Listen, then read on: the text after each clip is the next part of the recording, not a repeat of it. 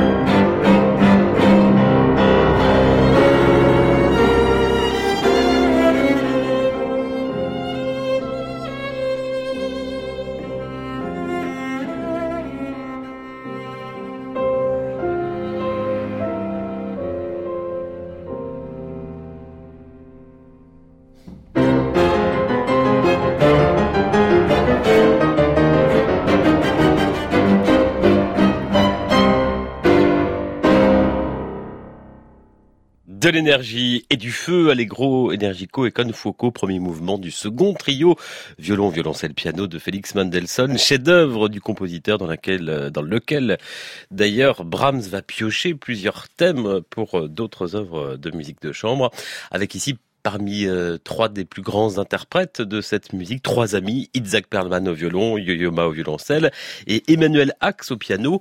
Yo-Yo Ma et Emmanuel Ax qui étaient à l'honneur toute cette semaine dans Piste, le 9h-11h de France Musique du lundi au vendredi avec Émilie Munera et Rodolphe Bruno Boulmier. C'est à réécouter sur francemusique.fr. Emmanuel Ax, immense pianiste, star dans son pays, aux États-Unis et curieusement très rarement invité en France, y compris d'ailleurs quand il est en tournée en Europe. Emmanuel Ax, 70 ans aujourd'hui. Happy birthday, Mr. Ax. Eux célèbrent leurs 30 ans.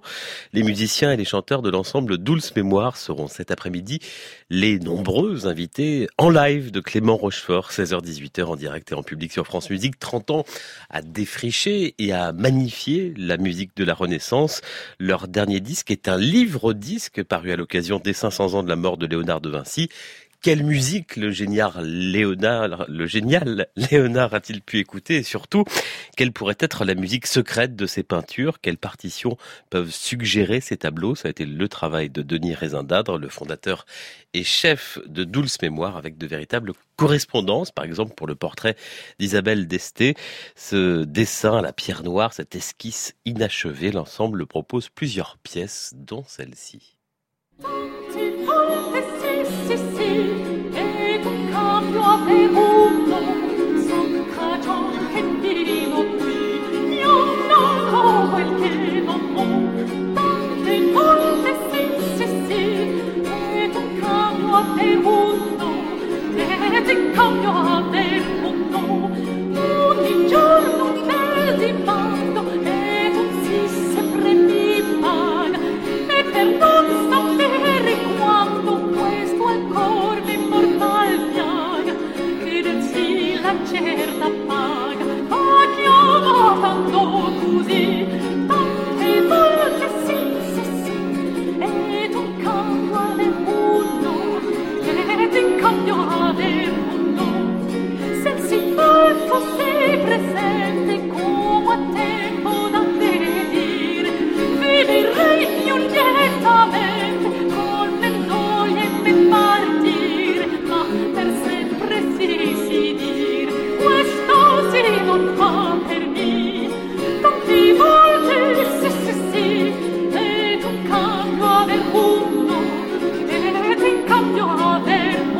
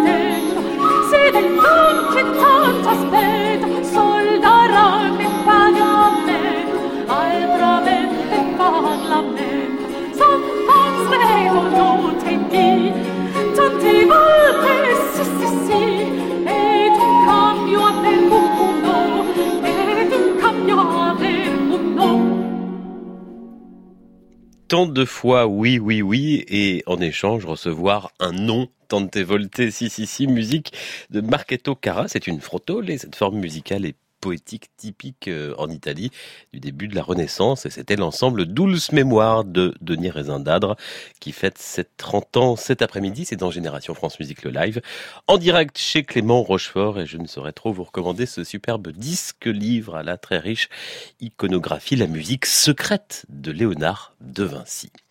Il est 7h40. 48. Génération France Musique, Jean-Baptiste Urbain.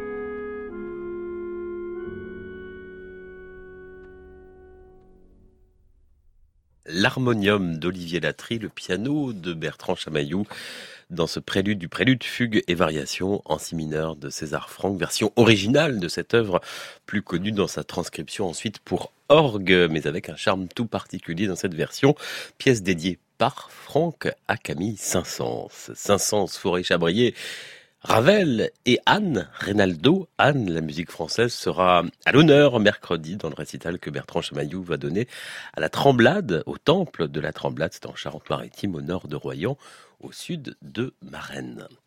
C'est l'une des terres les plus musicales de France. La Bourgogne accueille un nouveau festival aujourd'hui et demain. C'est à Talent, en Côte d'Or, dans la métropole de Dijon. C'est le joli village avec son église du XIIIe siècle que l'ensemble Huelgas et son chef Paul Van Nevel ont choisi pour organiser leur propre festival. On promet des expériences avec des œuvres inconnues, des échanges entre le public et les musiciens, des programmes autour de cette région. Polyphonie sacrée et profane à la cour de Bourgogne. Des animations cet après-midi pour les enfants et leurs parents. Et puis demain soir, polyphonie à la demande. C'est le public qui choisit. Moi, ce matin, je choisis l'ensemble Huelgas dans ce chœur mixte à 16 voix de Peter Massen en venant de Lyon.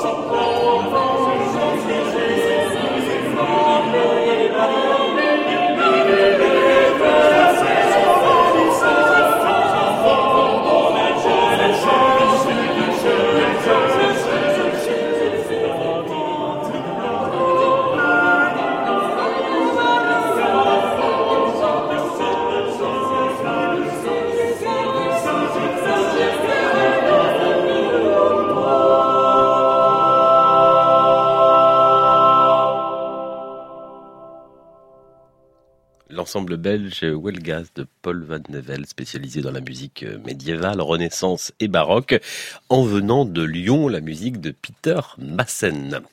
7h54, c'est le week-end amateur jusqu'à lundi à Paris, à la Philharmonie. On en parlera tout à l'heure avec Thierry Lhéritier. Comme chaque année, des chœurs d'entreprise, des orchestres de grandes écoles et autres fanfares vont investir les différentes salles de concert de la Porte de Pantin. Demain, à 15h, les élèves flûtistes des conservatoires des Hauts-de-Seine, de Seine-Saint-Denis et du Val-de-Marne vont jouer ensemble un concert intitulé « 1001 flûtes ». L'entrée est libre. Au programme, une création d'Alexandros Marqueas, Maurice Ravel ou encore Arvo Pärt. Arvo Pärt que voici avec non pas 1001 flûtes, mais une seule.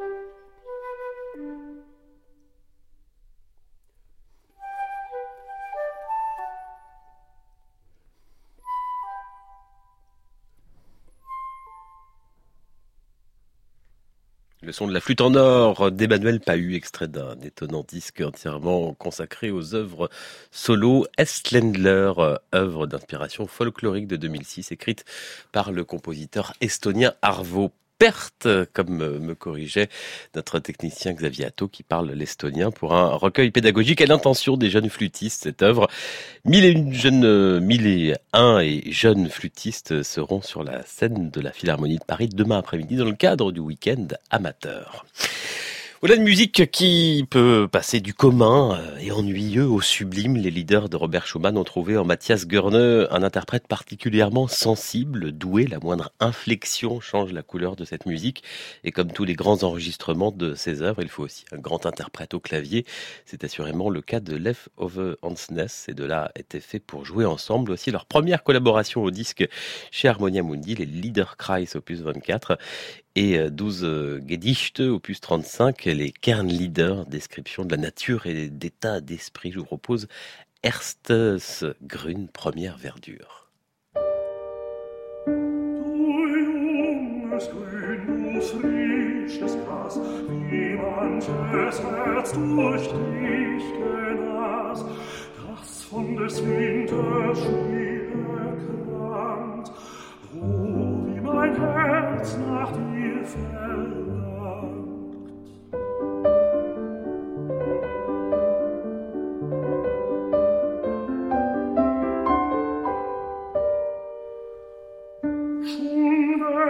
Aus der Erde Nacht, wie dir mein Auge entgegen lacht, hier in des Waldes stillem Grund, drück ich dich grün am Herz und Mund.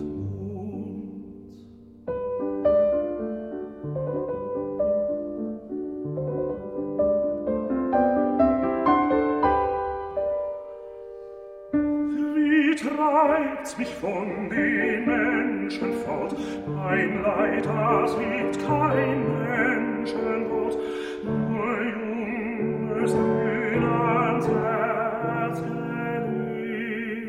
gelegt macht, dass mein Herz still erschlägt.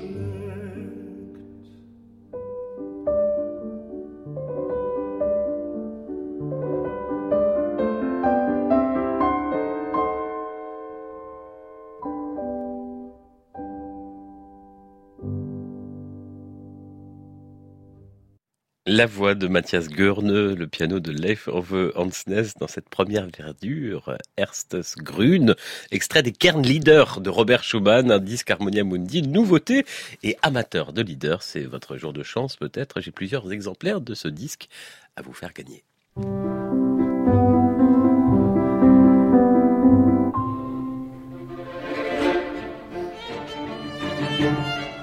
C'est notre jeu du samedi, le mode d'emploi n'a pas changé.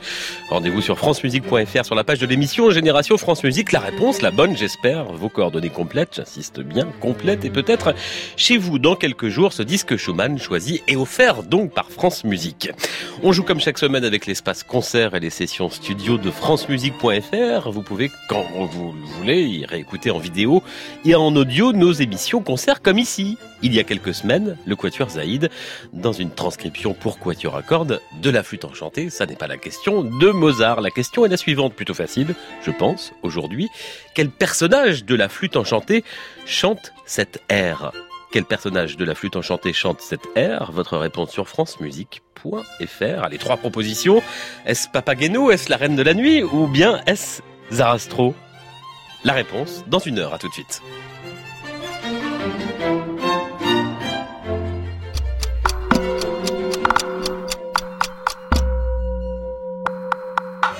Mardi 11 juin, France Musique célèbre la musique chorale à l'occasion du festival École en chœur. Une journée de rendez-vous avec notamment dans Musique Matin, Jean-Michel Blanquer, ministre de l'Éducation nationale, et Sophie Janin, directrice musicale de la maîtrise de Radio France. Et à 20h, concert en direct de l'auditorium de Radio France. Plus de 200 jeunes de tous horizons chantent Purcell, Rameau, Beethoven et notamment aussi Trenet et Nougaro. Retrouvez sur francemusique.fr. France Musique, le média de référence de la musique classique sur le web en France. 2 sites internet français et anglais, 7 web radios, une salle de concert virtuelle. Écoutez, réécoutez les podcasts des émissions, les chroniques, les concerts enregistrés en France et ailleurs. Voir, revoir les vidéos de France Musique et toute l'actualité en un clic, francemusique.fr. Et rejoignez toute la communauté France Musique sur les réseaux sociaux.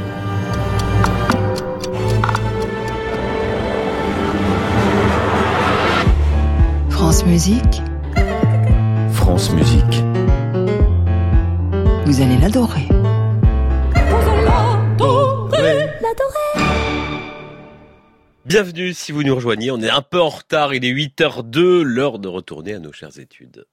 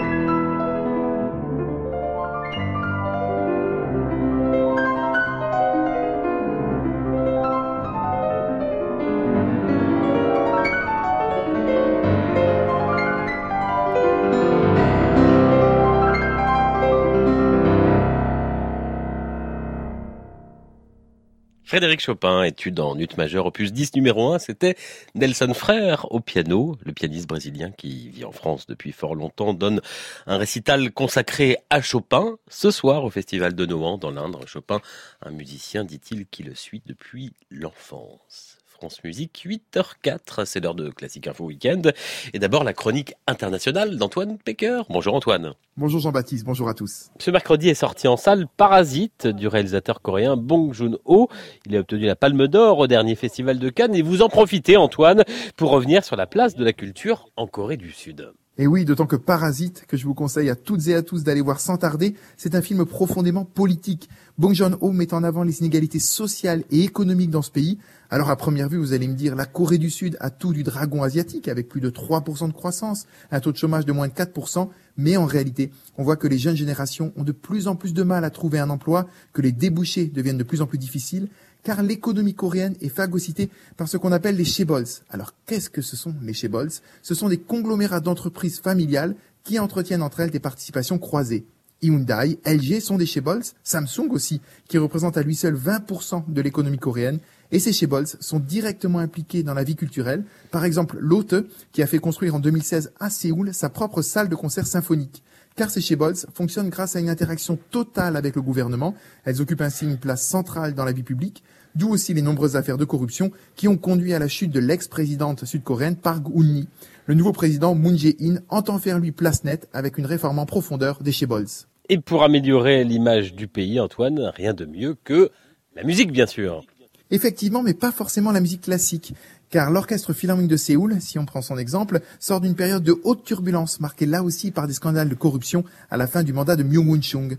Non, le soft power coréen passe surtout par la K-pop, un phénomène de masse avec quelques groupes phares comme BTS qui se produit d'ailleurs ce soir à Paris au Stade de France. Récemment à Londres, les 90 000 places d'un concert de BTS se sont envolées en 90 minutes. Une pop sucrée qui donne une image d'attractivité du pays. Une attractivité économique aussi, puisque sur le premier semestre 2018, les ventes liées à l'industrie de la musique en Corée ont représenté 2,23 milliards de dollars, en hausse de quasiment 10% en un an. On en oublierait presque les scandales de corruption des chaebols, et même le conflit avec le Nord pourrait s'apaiser grâce à ces musiques, car Kim Jong-un a autorisé la formation d'un groupe de K-pop à la sauce quand même nord-coréenne, c'est-à-dire avec des rythmes un peu plus militaires, mais en mini-jupe et décolleté. Musique et géopolitique sont totalement mêlées. D'ailleurs, le groupe sud-coréen BTS a pris la parole en septembre dernier à la tribune de l'ONU. C'est bien par la culture, de la musique au cinéma, avec donc cette première palme d'or cette année pour le pays, que la Corée du Sud entend affirmer sa place entre ses deux puissants voisins que sont la Chine et le Japon. Antoine Pecker, chronique internationale en partenariat avec la lettre du musicien.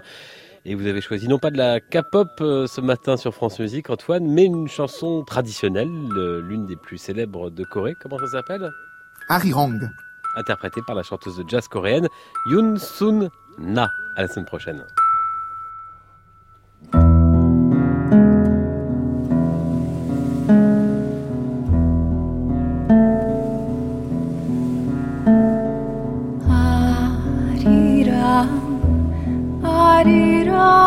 고개로 넘어간다. 아리랑 아리랑 아라리요. 아리랑 고개로 넘어간다. 나를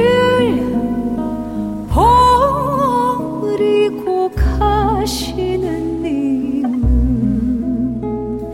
심리도 못 가서 발병 난다. 아리랑 아리랑 아라리요. 아리랑 고개로 넘어. Arirang, chanson traditionnelle sud-coréenne, c'était Youn Noon Sa, le choix d'Antoine Pecker. Bonjour Thierry Lhéritier. Bonjour Jean-Baptiste. Chronique initiative comme chaque samedi. Et ce matin, vous êtes tout vert. Nous allons parler écologie, un sujet qui vous tient à cœur, je le sais Jean-Baptiste, à la faveur du dernier projet participatif de l'ONDIF. L'ONDIF, c'est l'Orchestre National de l'Île-de-France. Zerbalodu, une fable visionnaire, signée il y a 12 ans déjà par Gérard Poly. auteur, compositeur, interprète plus connu, il est vrai, du milieu de la chanson que de celui de la musique contemporaine, mais dont le texte avait inspiré à l'époque le jeune compositeur Alexandre Lévy pour un projet de conte musical qui malheureusement n'avait jamais vu le jour. À la demande de Londif, il a donc accepté de remettre son ouvrage sur le métier afin d'en tirer un vaste conte musical pour deux chœurs, deux solistes et orchestre de chambre, écrit avec l'appui de metteur en scène et librettiste Édouard Signolet. C'est cette œuvre aussi singulière et poétique que brûlante d'actualité que vont interpréter ce matin même à 11h à la Philharmonie de Paris pas moins de 270 collégiens de toute l'Île-de-France. Que raconte-t-elle cette fable en musique ? La lutte entre deux mondes sur fond de déforestation amazonienne. Derrière l'énigmatique nom de Zerbalodu se cache en fait un jeu autour des syllabes du mot bulldozer. Deux cœurs s'affrontent, celui des arbres et celui des casques, ce dernier étant incarné, tiens donc, sur scène par 37 collégiens triés sur le volet et qui viennent tout juste de muer ou comment faire d'une contrainte physiologique un véritable outil dramaturgique. On reconnaît bien là l'habileté et le sens pédagogique de Signolet et Lévy. Tous deux collaborent de longue date avec Londif autour de son volet d'actions culturelles et pédagogiques. Alexandre Lévy a même animé plusieurs ateliers de composition à destination de collégiens dans le cadre d'un programme proposé chaque année par l'orchestre aux classes des collèges avec lesquels il travaille. Et c'est d'ailleurs dans une démarche d'action culturelle que s'inscrit Zerbalodu. En effet, un vaste programme même mené depuis plus de 15 ans par l'orchestre et intitulé « Chantons et jouons avec l'orchestre », une grande fête du participatif, explique Fabienne Voisin, sa directrice, fête qui tourne autour du répertoire ou d'une création et mobilise plusieurs centaines de collégiens. Ces derniers travaillent chaque semaine par petits groupes avec leurs profs de musique et des chefs de chœur locaux et se réunissent tous les 2 mois pour un week-end de répétition. Certains font déjà de la musique, d'autres non. Ils côtoient sur scène des étudiants instrumentistes issus de 11 conservatoires franciliens et mélangés au rang de Londif. Une mixité entre néophytes, amateurs éclairés, pré-professionnels et musiciens de métier à laquelle tient beaucoup Fabienne Voisin. Zerbalodu permet encore de franchir une étape supplémentaire puisque le projet sollicite, en plus des choristes et musiciens, une bande sonore réalisée par la Muse en Circuit et 2 jeunes solistes vocaux parmi les plus prometteurs de leur génération, le baryton Julien Clément et la soprano Raquel Camarina. Eh bien, je vous propose de l'écouter dans une mélodie de Francis Poulenc, Les Ponts de C, Ode à la France libre et autres musiques d'une actualité brûlante alors que l'on célèbre ces jours-ci les 75 ans du débarquement.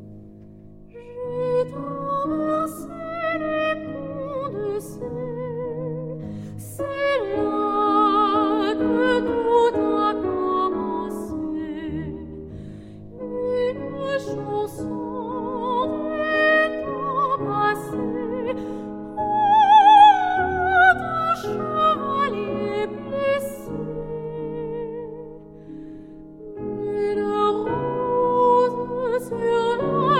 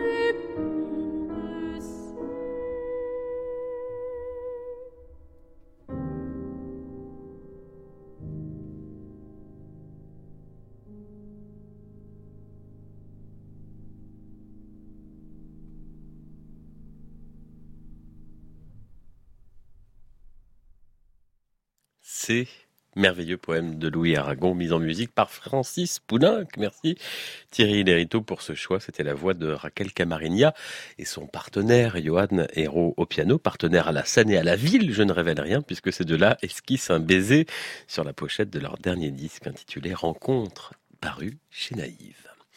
Attention, création. Jeudi prochain, Gauthier Capuçon au violoncelle et Jean-Yves Thibaudet proposent avec l'Orchestre Philharmonique de Radio France sous la direction de Miko Franck, la création française d'Eros Athanatos de Richard Dubugnon. Le compositeur franco-suisse sera d'ailleurs jeudi matin l'invité de Saskia Deville dans ce studio sur France Musique pour parler de cette création. Le concert sera à écouter en direct sur France Musique à 20h avec Benjamin François, Debussy et Prokofiev compléteront le programme. Gauthier Capuçon, un habitué de l'Orchestre Philharmonique de Radio France, en 2016, il enregistrait une version flamboyante du premier concerto pour violoncelle de Camille Saint-Saëns, lyrique à souhait. Écoutez ce son, écoutez cette fougue.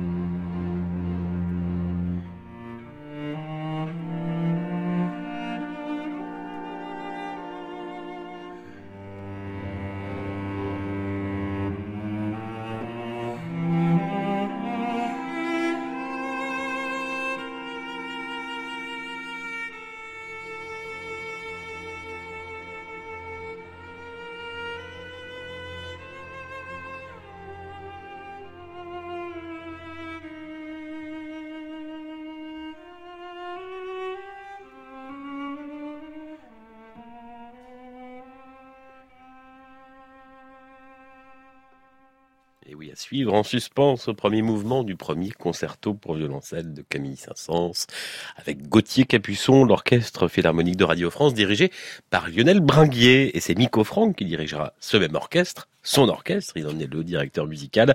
Jeudi à la Maison de la Radio avec Gauthier Capuçon et Jean-Yves Thibaudet dans la création Eros Athanatos de Richard Dubugnon. Concert à vivre sur France Musique à 20h jeudi. Pour l'heure, il est 8h21.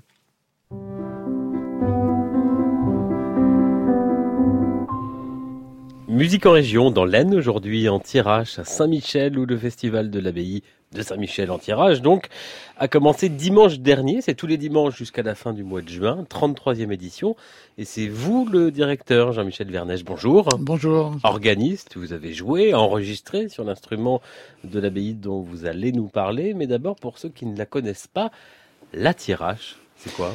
La Thiérache, c'est un territoire qui se situe à l'extrême nord-est du département de l'Aisne, à la frontière du Nord et de la Belgique. On est à 15 km de la frontière belge. De l'autre côté, c'est Chimay, qui est bien connu pour d'autres raisons même que musicales. Et cette abbaye aussi, bien entendu. Et cette abbaye millénaire pour ses origines, d'une certaine manière, reconstruite ensuite au XVIIe et XVIIIe siècle, notamment par des Italiens qui étaient arrivés en France dans les bagages des Médicis. Eh bien, cette abbaye, depuis maintenant effectivement 33 ans, abrite ce festival de musique baroque. Pourquoi baroque ? Ben simplement parce que l'abbaye abrite un orgue aussi exceptionnel, ancien, du début du XVIIIe siècle. Alors, 33e édition, vous nous l'avez dit, Jean-Michel Vernèche. Dans quelles circonstances il est né ce festival ? C'était pour faire vivre cet orgue au départ ? Oui, bien sûr, ça a été l'élément déclenchant. J'ai coutume de dire que personne n'a jamais décidé de créer le festival de l'abbaye de Saint-Michel-en-Thiérache. En réalité, c'est une action qui s'est inscrite dans un projet de développement de la musique sur l'ensemble du département de l'Aisne. La problématique n'était pas du tout de chercher un lieu pour faire de la musique baroque, mais c'est un peu, comme on dit, sui generis, le lieu lui-même qui a suscité cette manifestation, parce qu'il y avait cet instrument exceptionnel, je le rappelle, un instrument français de 1714, avec son matériau d'origine pour 90%, donc qui en fait aujourd'hui un des instruments de cette importance les plus anciens en état de marche. C'est vraiment un élément essentiel du patrimoine organistique français. Donc il fallait le faire vivre. On a commencé en effet par quelques petits concerts d'orgue le dimanche après-midi et il rentrait 25 personnes qui passaient par hasard. Et petit à petit, évidemment, on a développé le concept. Et il me plaît de signaler à ce micro d'ailleurs que le véritable acte fondateur de ce qui est aujourd'hui le festival, c'est la première grande opération avec France Musique en 1987. On avait même affrété un train spécial, imaginez-vous, pour ramener le public de Paris. L'idée d'organiser des concerts uniquement le dimanche, vous avez vu que le festival c'est 5 dimanches consécutifs au mois de juin, avec 2 ou 3 concerts dans la journée, de 11h30 jusqu'à la fin de la journée, a été imaginé précisément pour répondre à un certain éloignement du site et permettre de justifier des déplacements un peu longs, mais de passer une journée. Avoir sa dose de musique un dimanche. Alors faites-nous visiter, on ferme les yeux, quand on arrive, ça ressemble à quoi cette abbaye bénédictine de Saint-Michel-en-Thiérache ? Eh bien, en pleine Thiérache, en plein territoire rural, il faut bien le dire. Saint-Michel est une petite commune de 3500 habitants. Vous arrivez face à une façade baroquissime, si je puis dire, et c'est tout à fait étonnant. Imaginez-vous la façade du Val-de-Grâce à Paris ou du Jésus à Rome, c'est la même. Pourquoi ? Je le disais tout à l'heure, parce que c'est un clergé italien qui a reconstruit cette abbatiale.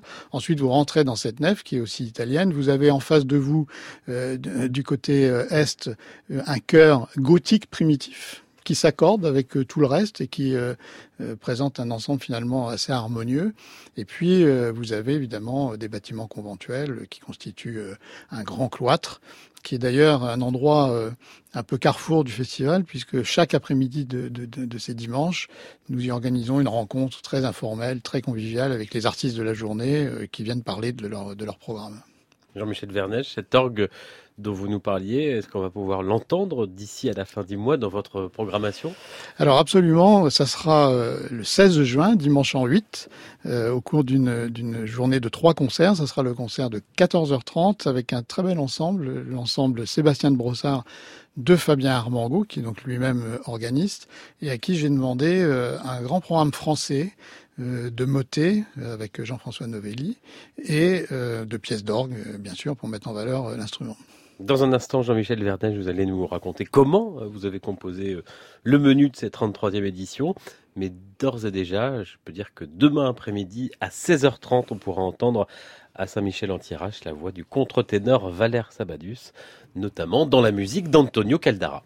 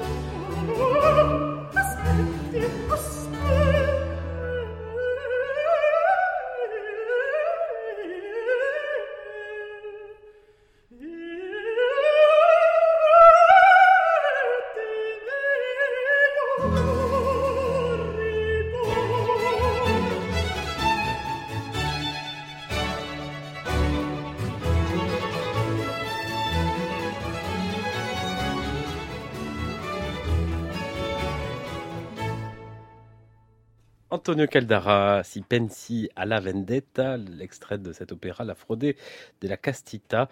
C'était Valère Sabadus, contre-ténor, grand contre-ténor, avec ici l'orchestre de chambre de Bâle. Demain, c'est avec l'Académie für Alte Musik de Berlin que le contre-ténor se produira à l'abbaye Saint-Michel-en-Thiérache, dont vous êtes le directeur, Jean-Michel Vernèche. Merci d'être avec nous ce matin dans Génération France Musique.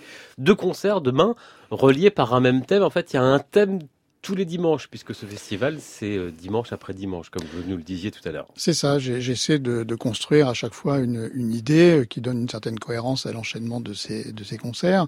Donc demain, on est sur cette idée des ultimes feux du baroque, c'est le titre de la journée, parce qu'effectivement, vous savez que le baroque, on a coutume de dire qu'il se termine dans les années 1750, c'est une date très pratique à retenir, c'est celle de la mort de Jean-Sébastien Bach, mais évidemment, les choses ne se passent pas de façon aussi brutale.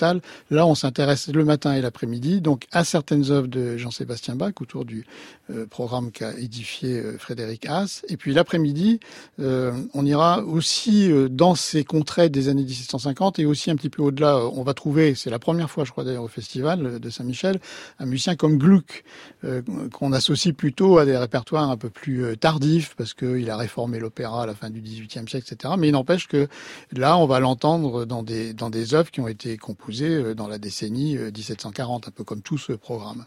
Et puis les autres dimanches, eh bien, sont aussi structurés. Alors avec l'idée aussi de, bien entendu, de la diversité et de l'alternance, c'est-à-dire à la fois de la musique française, de la musique italienne, enfin parcourir un petit peu l'Europe à chaque fois. Beaucoup de lyrique, hein. Beaucoup de lyriques, ça c'est en particulier la signature de cette édition. On a mis l'accent sur de grandes voix lyriques, hein, vous venez de parler de Valère Sabadus, et il y aura d'autres grands chanteurs, je pense à Karina Golovnin par exemple, etc. Sans parler de Jakob József Orlinski.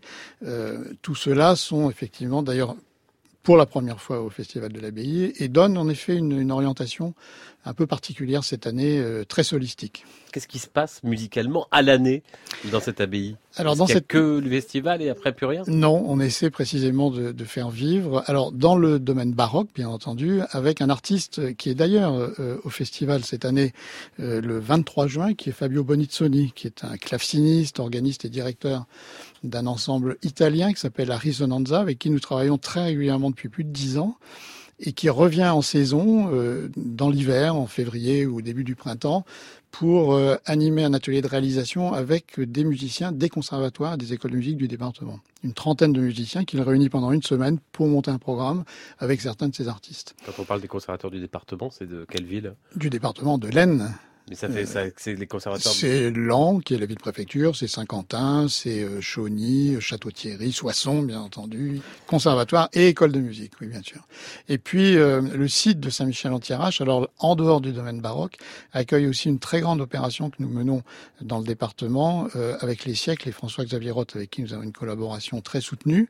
Et pas plus tard que dans 3 semaines, début juillet, il va animer la 2e session d'un orchestre symphonique, énorme orchestre qui comprend 90 jeunes de ces mêmes conservatoires, plus une vingtaine d'artistes des siècles, pour s'attaquer aussi au très grand répertoire cette année. Pour vous donner une idée, c'est 6e symphonie de Tchaïkovski, Damnation de Faust, Marche hongroise, etc. Donc c'est un lieu pour nous qui est un lieu éminemment culturel et que nous essayons de faire vivre en effet le plus souvent possible.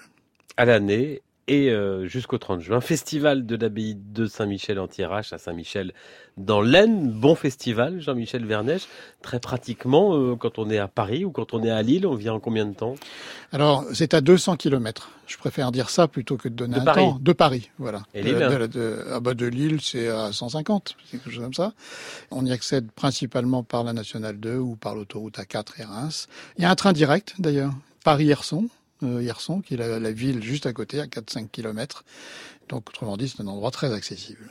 Merci beaucoup, Jean-Michel Vernèche, pour ces précisions pratiques et ferroviaires. Parmi les ensembles invités, les Arts Florissants, ce sera dimanche 23 juin, en fin de matinée, 11h30, pour un concert autour de Gesualdo. Paul Agnew, qui dirigera l'ensemble, est venu d'ailleurs en parler cette semaine sur France Musique dans Musique Matin. C'est une interview qu'on peut bien sûr retrouver sur francemusique.fr. Ici, c'est William Christie qui a enregistré certains de ses madrigaux. Voici Ardita Zanzareta.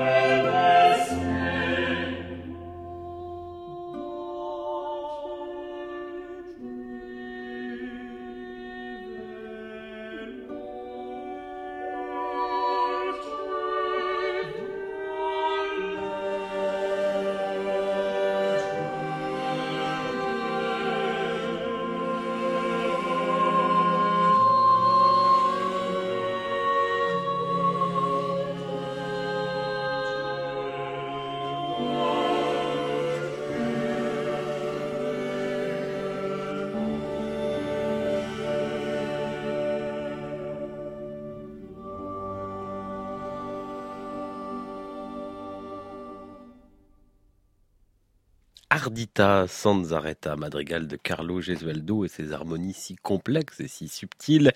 Les Arts Florissants, dirigés par William Christie, c'est Paul Agnew qui sera à la tête de l'ensemble à Saint-Michel-en-Thiérache dimanche 23 juin. Avis aux auditeurs chypriotes qui nous écoutent sur francemusique.fr, le quatuor Modigliani joue ce soir à Paphos. Lundi, ils seront à Berlin dans la superbe nouvelle salle Pierre Boulez de l'Académie de Daniel Barenboim. Et puis mercredi, à Paris, à l'Auditorium du Louvre, avec des amis, l'altiste Gérard Cossé et le violoncelliste Gary Hoffman, pour une soirée entièrement consacrée à Brahms, les deux sextuors. Et je vous conseille ce concert si vous êtes en région parisienne. D'abord, parce que les Modigliani, c'est un des ensembles de musique de chambre en Europe, on pourrait dire les plus réguliers, 20 ans après leur création, et malgré un changement de premier violon, leur son si homogène est toujours là. Et puis parce qu'il faut les voir en concert, l'intensité de leur jeu, leur engagement intact. Enfin, Brahms, si l'on peut enregistrer, ni les quatuors, ni ces deux sextuors. Un seul disque pour l'instant, le quintet avec piano, peut-être le premier grand chef-d'œuvre du compositeur. Et avec leur ami, le pianiste Jean-Frédéric Neuburger, au piano, ils ont livré une interprétation impressionnante de cette œuvre, comme ici dans ce scherzo à couper le souffle.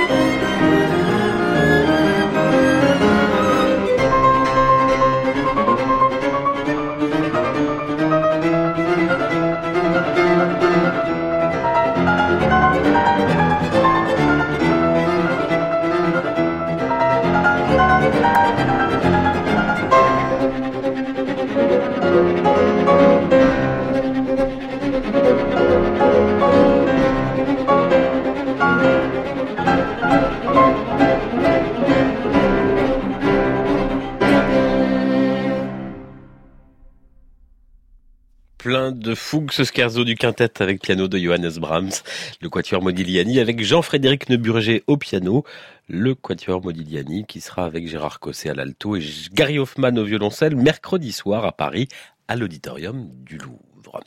8h45, France Musique, c'est l'heure des reportages, c'est l'heure de fête passée. Votre chronique, Nathalie Moller. Bonjour Nathalie. Bonjour Jean-Baptiste, bonjour à tous.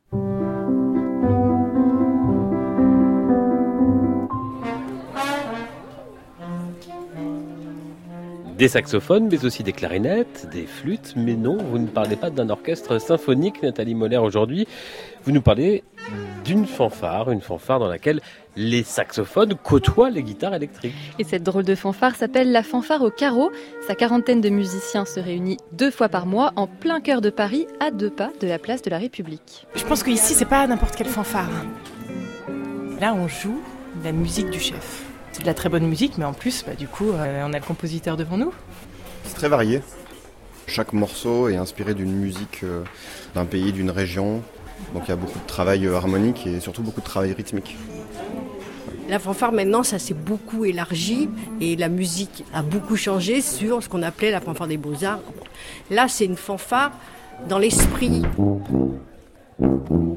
La fanfare des Beaux-Arts, c'est une fanfare historique de Paris, créée au XIXe siècle par des étudiants et composée uniquement de cuivre et de percussions. Est-ce que c'est le modèle traditionnel de fanfare que l'on retrouve chez les militaires, chez les pompiers ou dans les fêtes de village? Exactement, et d'ailleurs c'est d'après ce même modèle qui a été créé en 2014, la fanfare au carreau. Son directeur s'appelle Fidèle Fournéron, il est tromboniste jazz, compositeur, et ses tout premiers concerts, il les a fait dans sa région natale, en Aquitaine, à l'occasion de mariages, de cérémonies ou autres fêtes familiales.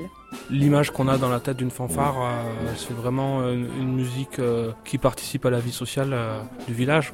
Il n'y a pas du tout cette distance de la scène et du concert payant. En général, la fanfare, elle vient à vous. Vous sortez dans la rue, puis tiens, il y a un orchestre et du coup, ça crée une fête. Et ici, la fête commence dès les répétitions, grâce au répertoire, grâce au rythme et grâce aussi aux compositions spécialement écrites par Fidèle Fournéron pour les musiciens de la fanfare au carreau. Il y a des niveaux très hétérogènes, il y a des musiciens qui sont très bons, puis il y en a qui sont vraiment beaucoup plus près des débuts. C'est pas du tout un frein, au contraire. Voilà, j'ai essayé d'imaginer le répertoire comme ça pour que chacun puisse essayer de prendre le train en route, quoi.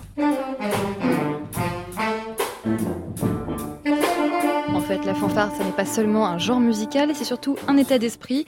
Et pour s'imprégner de toute cette bonne humeur, Jean-Baptiste, rendez-vous le 21 juin au Centre culturel du Carreau du Temple à Paris pour la fête de la musique. Il y aura certainement beaucoup d'autres fanfares partout en France le 21 juin.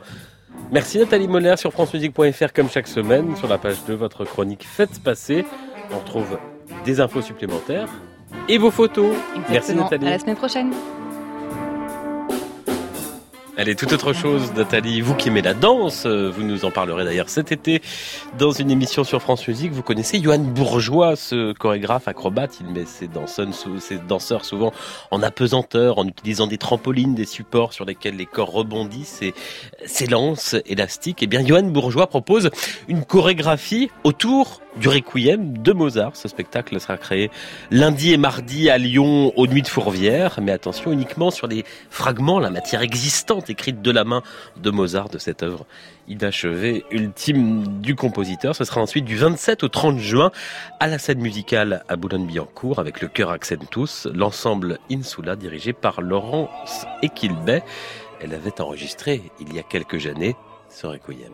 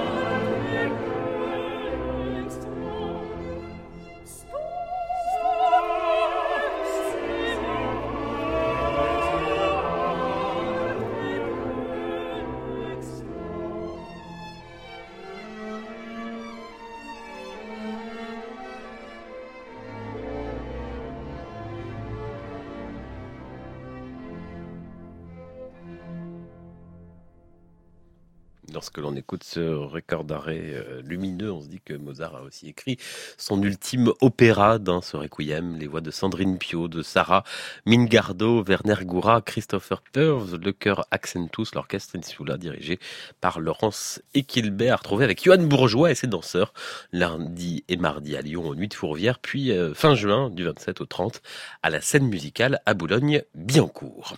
Comme chaque semaine dans Génération France Musique, je vous propose de plonger dans les trésors musicaux des archives de France Musique et de l'INA, avec aujourd'hui, non pas les premiers pas à nos micros d'un grand artiste, mais plutôt ses derniers. Il y a 30 ans, le 13 juin 1989, mourait Scott Ross, le génial claveciniste américain, était emporté à l'âge de 38 ans des suites du sida à Assas, à côté de Montpellier, dans ce château où il a vécu, adopté en quelque sorte par la famille de Mangel, là aussi qu'il a enregistré tant de disques et notamment des sonates de Scarlatti. C'est pour célébrer sa mémoire qu'un festival de clavecin Scott Ross voit le jour la semaine prochaine, les 13, 14, 15 et 16 juin au château d'Assas, donc à côté de Montpellier. Jean Rondeau, Mayako Thomas Ragosning. C'est un lieu vraiment habité où les murs parlent. Si vous êtes libre et dans la région vendredi soir prochain, j'ai quelques places à gagner maintenant sur francemusique.fr pour le concert récital de Mayako Sonnet le 14 juin. Donc, vous nous écrivez sur francemusique.fr. Moi, je vous propose ce matin le tout dernier concert de Scott Ross enregistré par France Musique. C'était quelques mois avant sa mort dans l'Hérault, mais pas à Assas, à Saint-Guilhem-le-Désert, en l'abbaye. Le 16 juillet 1988, Scott Ross joue les variations Goldberg.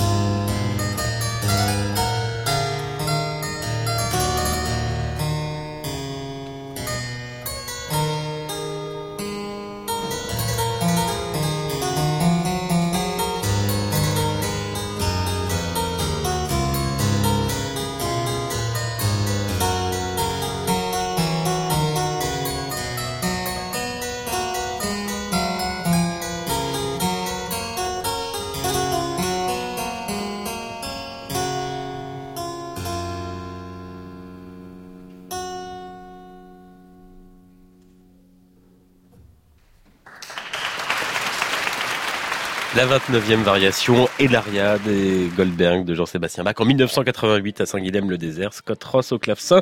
Festival Scott Ross la semaine prochaine au château d'Assa, juste à côté de Montpellier, du 13 au 16 juin. Et j'ai donc quelques places à gagner sur France Musique pour vous, pour le concert du 14. L'air de la Reine de la Nuit, enfin l'un des deux airs, dans la flûte enchantée de Mozart, transcrit pour quatuor à cordes par le quatuor Zahid. C'était la bonne réponse à notre jeu. Bravo à nos gagnants. Dans un instant, Gabriel Oliveira-Guyon. Merci à Marie-Ferdinand, à Xavier Atto, Emmanuel Dupuis et Laurent Lefrançois. À réécouter sur francemusique.fr.